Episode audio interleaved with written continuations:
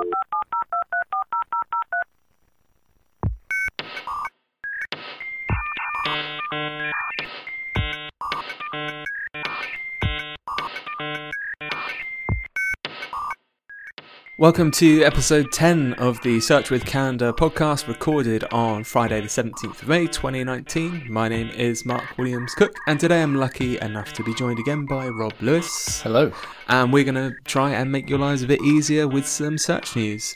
May the 14th was the Google Marketing Live event.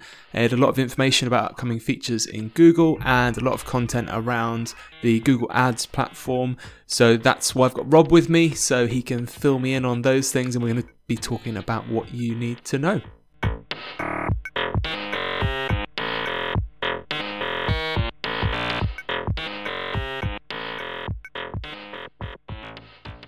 One of the things announced in the Google Marketing Live this week on Tuesday was discovery ads.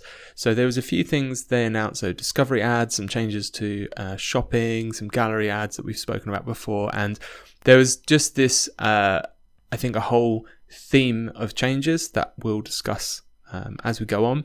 But discovery ads, uh, so Google said, rolling out to all advertisers globally later this year, discovery ads are a new way to reach people across Google properties in the moments when they're open to discovering your products and services. Uh, and then they've listed a few bullet points saying, rich and relevant creative, inspire customers with an open canvas showcasing your brand or products in, in a swipeable image carousel rendered natively across each Google property. Results by combining this incredible reach and creative canvas with Google's understanding of intent, you can be confident you're anticipating what your customers want and delivering the results you care about. And then lastly, it says unmatched reach. Reach hundreds of millions of people across the YouTube home feed, the Gmail promotions and social tabs, and the feed in Discover using a single campaign. So I've got some images in the show notes here to to give some demonstrations of what they're talking about. And as I understand it, uh, basically these discovery ads are native ads that are going to appear across multiple Google feed type environments because that's one thing I've noticed Google's doing with a lot of its um, a lot of its properties and apps is creating these kind of feeds now rather than users having to necessarily go in and, and search for something. So these discovery ads are going to give you uh, real estate in these feed environments, and it's essentially using the same signals Google uses for in market audiences. So, this is when Google is saying, with our understanding of intent. So, what's your what's your initial reaction to to that, Rob? Um, well, Google's been looking to new ad formats um, and targeting methods outside of its normal search results um, recently, and, and, they've ramped up quite a lot on introducing new ad formats. Um, and one of the reasons for this is because the cost per click on the search network is becoming increasingly competitive. Um, and Google is trying to find a solution to find cost effective traffic solutions for advertisers. So um, this is I, I, I, see this as an, another extension of um, uh, introducing a new ad format using in-market intent targeting, which are two things that Google promises to be the future of its advertising, reaching people based on their intent rather than what they're actively typing in. Um, I find these new ad formats interesting, particularly how they might perform in the Google feed I mean, I, I, don't know about you, Mark, but I use the Google feed a lot on my phone. Um, I find the content suggestions are normally pretty spot on. Um, apart from recently, where I've been getting spammed by Google about the new John Wick film, which I have no interest in whatsoever. But other than that, it's normally pretty spot on. Um, I guess the only um, the only doubt I have really is that the in market um, intent targeting that Google has introduced is still quite hit and miss. So I'm hoping that all of this is just um, a precursor to them investing more time, more technology in being able to target people who are actively searching um, for for for your product, for your service, and being able to capture them based on um, the various signals that Google can capture about them. Yeah, so I actually don't really use any of those Google products with feeds or Discover or anything. I, I, I think I'm, I'm slightly, I don't know, I'm slightly paranoid about the whole tracking thing, but I need to know how it works. So I, I've always kind of sit on the fence, and I hope I wouldn't get any suggestions for John Wick. So I've seen the first John Wick film, and um, they kill a puppy at the beginning, which to me is just it just put that film in the bin and put the bin in the sea. Um, I, yeah, I did watch it, but I almost switched it off at the, the puppy death. I it makes me wonder why they're targeting me. Then I've not I've never seen a John Wick film, and I like puppies. But there you go. Um, cool. So yeah, I think it it as you say, it's interesting with the more people jumping into Google advertising. It does mean that the, the search network costs get disrupted. The the thing I I saw that's really interesting actually um, at the beginning of Google Marketing Live was they had a case study that they've got on their blog where they tracked a lady over, I believe it was 70 days and 200 different touch points for her purchase of a pair of jeans. So they were they were highlighting that with seemingly a simple intent of I'd like to buy new jeans, that it took this particular customer over two months of research of reading reviews online, looking at videos, exploring different websites, doing different um, searches before she finally came to a decision. And I think that's something maybe um, we're, I'd say, almost guilty of when we're explaining search advertising to people of oversimplifying it, or of hey, someone does a search, you can have your ad here, and then you get the sale. When actually, maybe some of these ads Google are making now are, are trying to get you space earlier on in that in that journey. Yeah, no, I, I agree 100%. And a lot of the activities that we carry out on paid advertising are multi tiered anyway, which factors in that there are multiple ch- touch points. And I guess, as you say, we try and be as um, simple as we can when we're discussing this, but actually it's, it's a lot more complex because people have these multiple touch points and you need to ensure that your product or your service remains visible at each available touch point that's relevant. Yeah. Okay, uh, gallery ads. So, gallery ads are actually something um, Google spoke about in Google Marketing Live, but we mentioned these, I think it was in episode five. Um, so, we highlighted um, there was a, a new beta uh, for Google Ads in Show called called Gallery Ads, and I think the the example we had was something like holidays or flight. I think it was holidays to Croatia or flights to Croatia, and it was basically these ads that were appearing at the top of search, and they were images, which was which was quite a big new thing, um, having image ads in search, and they had the the swipeable, slidable boxes. So Google's now saying that these are going to these gallery ads are going to be rolled out, and they've said by combining search intent with a more interactive visual format, gallery ads make it easier for you to communicate what your brand has to offer. We found that on average, ad groups including one or more gallery ads have up to 25% more interactions, paid clicks or swipes, at the absolute top of the mobile uh, search results page. There's, we've had some more details since we uh, spoke about this in episode 5 which is that we know now gallery ads function on a pay per click and pay per swipe basis. We know that you can include four to eight images in gallery ads and you can have up to 70 characters for each image. Um, it's, it's interesting. I, I find it almost slightly misleading in a way when they say, um, oh, they've got up to 25% more interactions. So I, I'm sure that interactions includes swipes as well as clicks, um, which obviously doesn't put it as maybe a fair comparison to other types of search ad. But I'm not really surprised because those gallery ads were huge, right? Yeah. They were they they weren't like the little ads we get at the top. They were massive images. So yeah, I'm not really surprised they've got more interactions because we're we're sticking a, a, huge thing at the top at the top of search.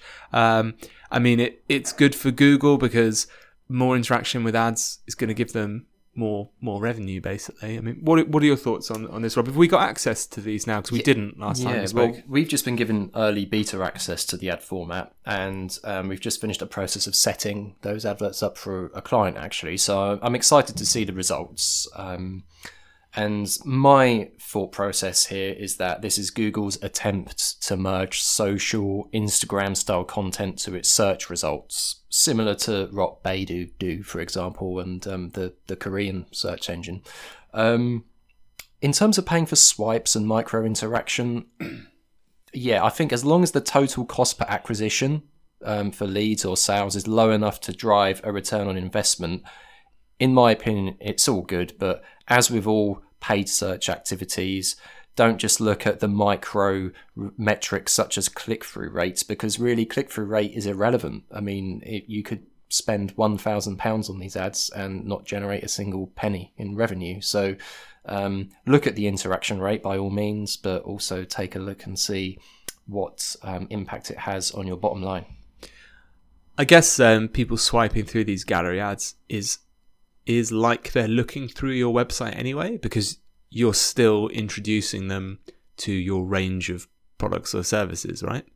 Yeah. Yeah. So I mean, we've seen a lot of zero click stuff happening uh, with Google where they're really pulling uh, pulling content of websites out for for better or worse on onto their search engine. So that's interesting. Mm. Um, Yeah. Okay, so that was that was gallery ads. So gallery ads are kind of coming to everyone now, um, and it'll be interesting to see what they do. Uh, something else that came up in uh, Google Marketing Live was Showcase shopping ads.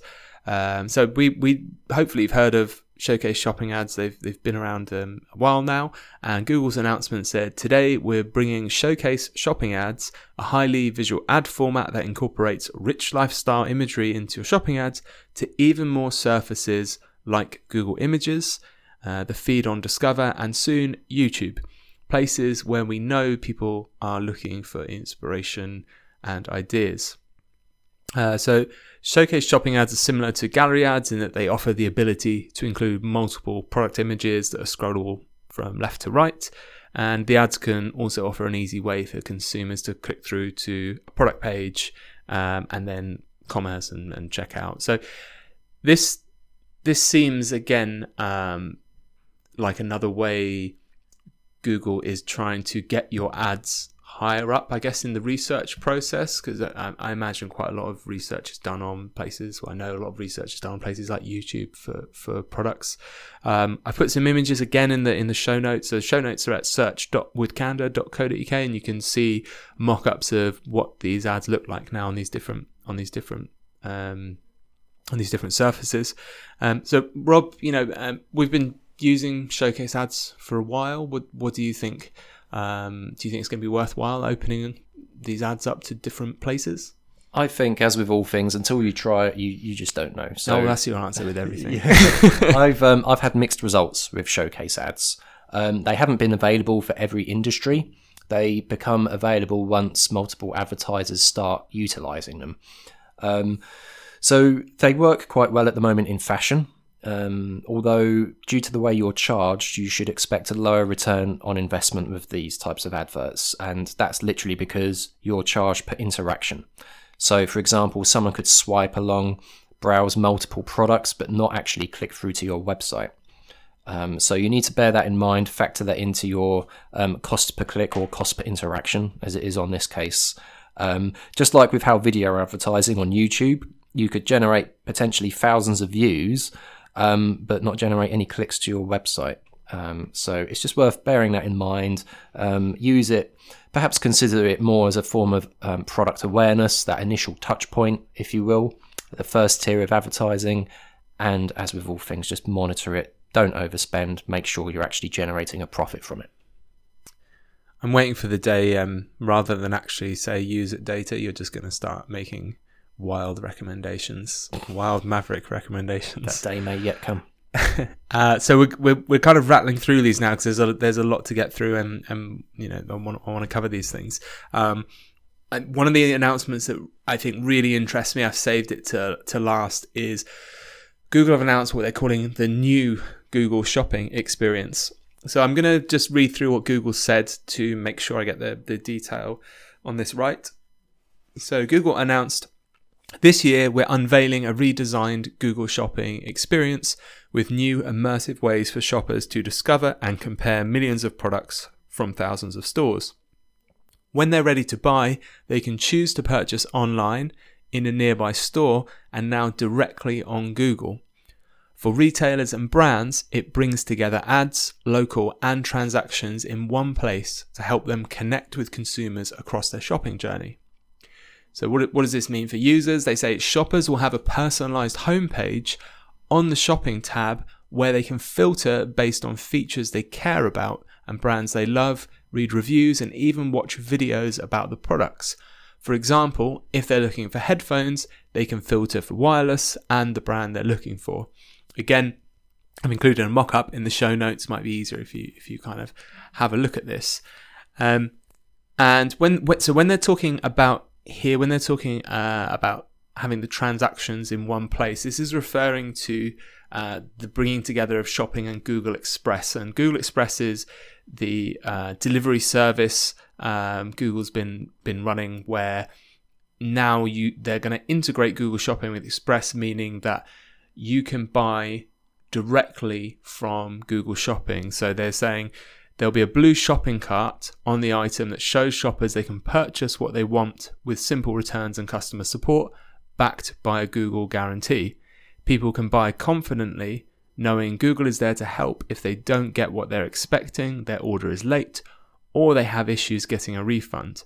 With this new experience, we're merging the best of Google Express with Google Shopping. So I think there's two things happening there.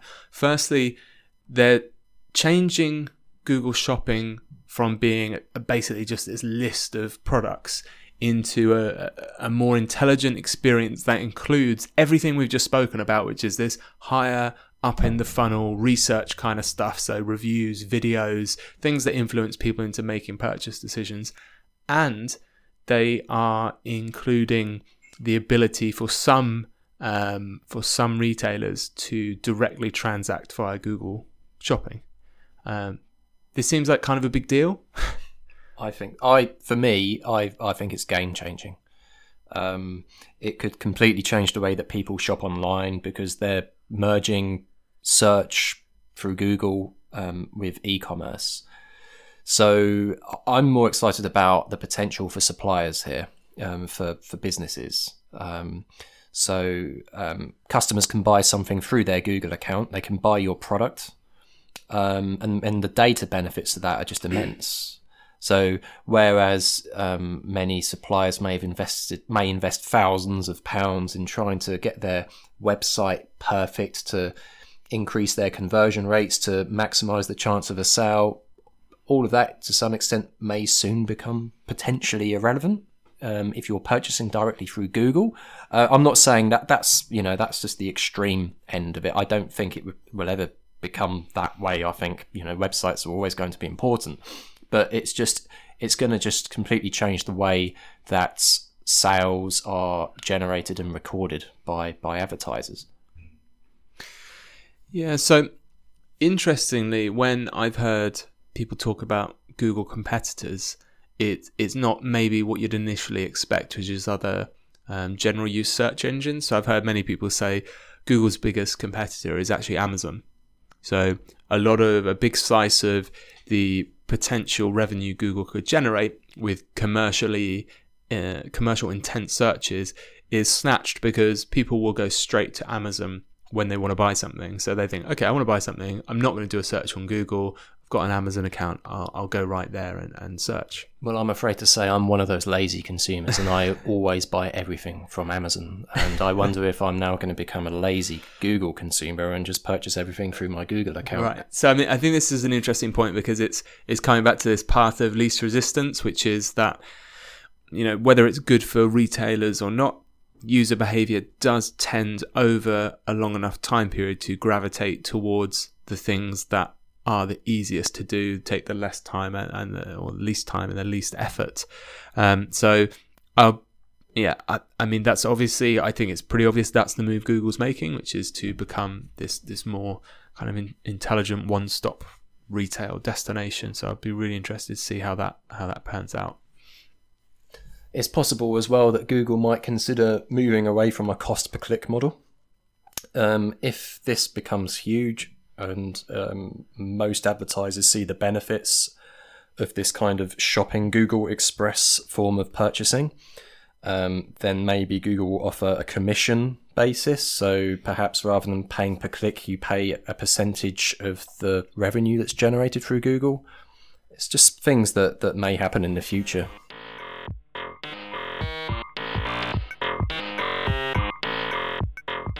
Okay, that's everything we wanted to cover on the Google Live event. One thing I did want to just pop onto the end of this podcast was a new series of videos that Google are releasing. So some of the, the people that have spoken to me about the podcast are saying, "Oh, it's you know it's interesting, but oh, it's it's pretty technical."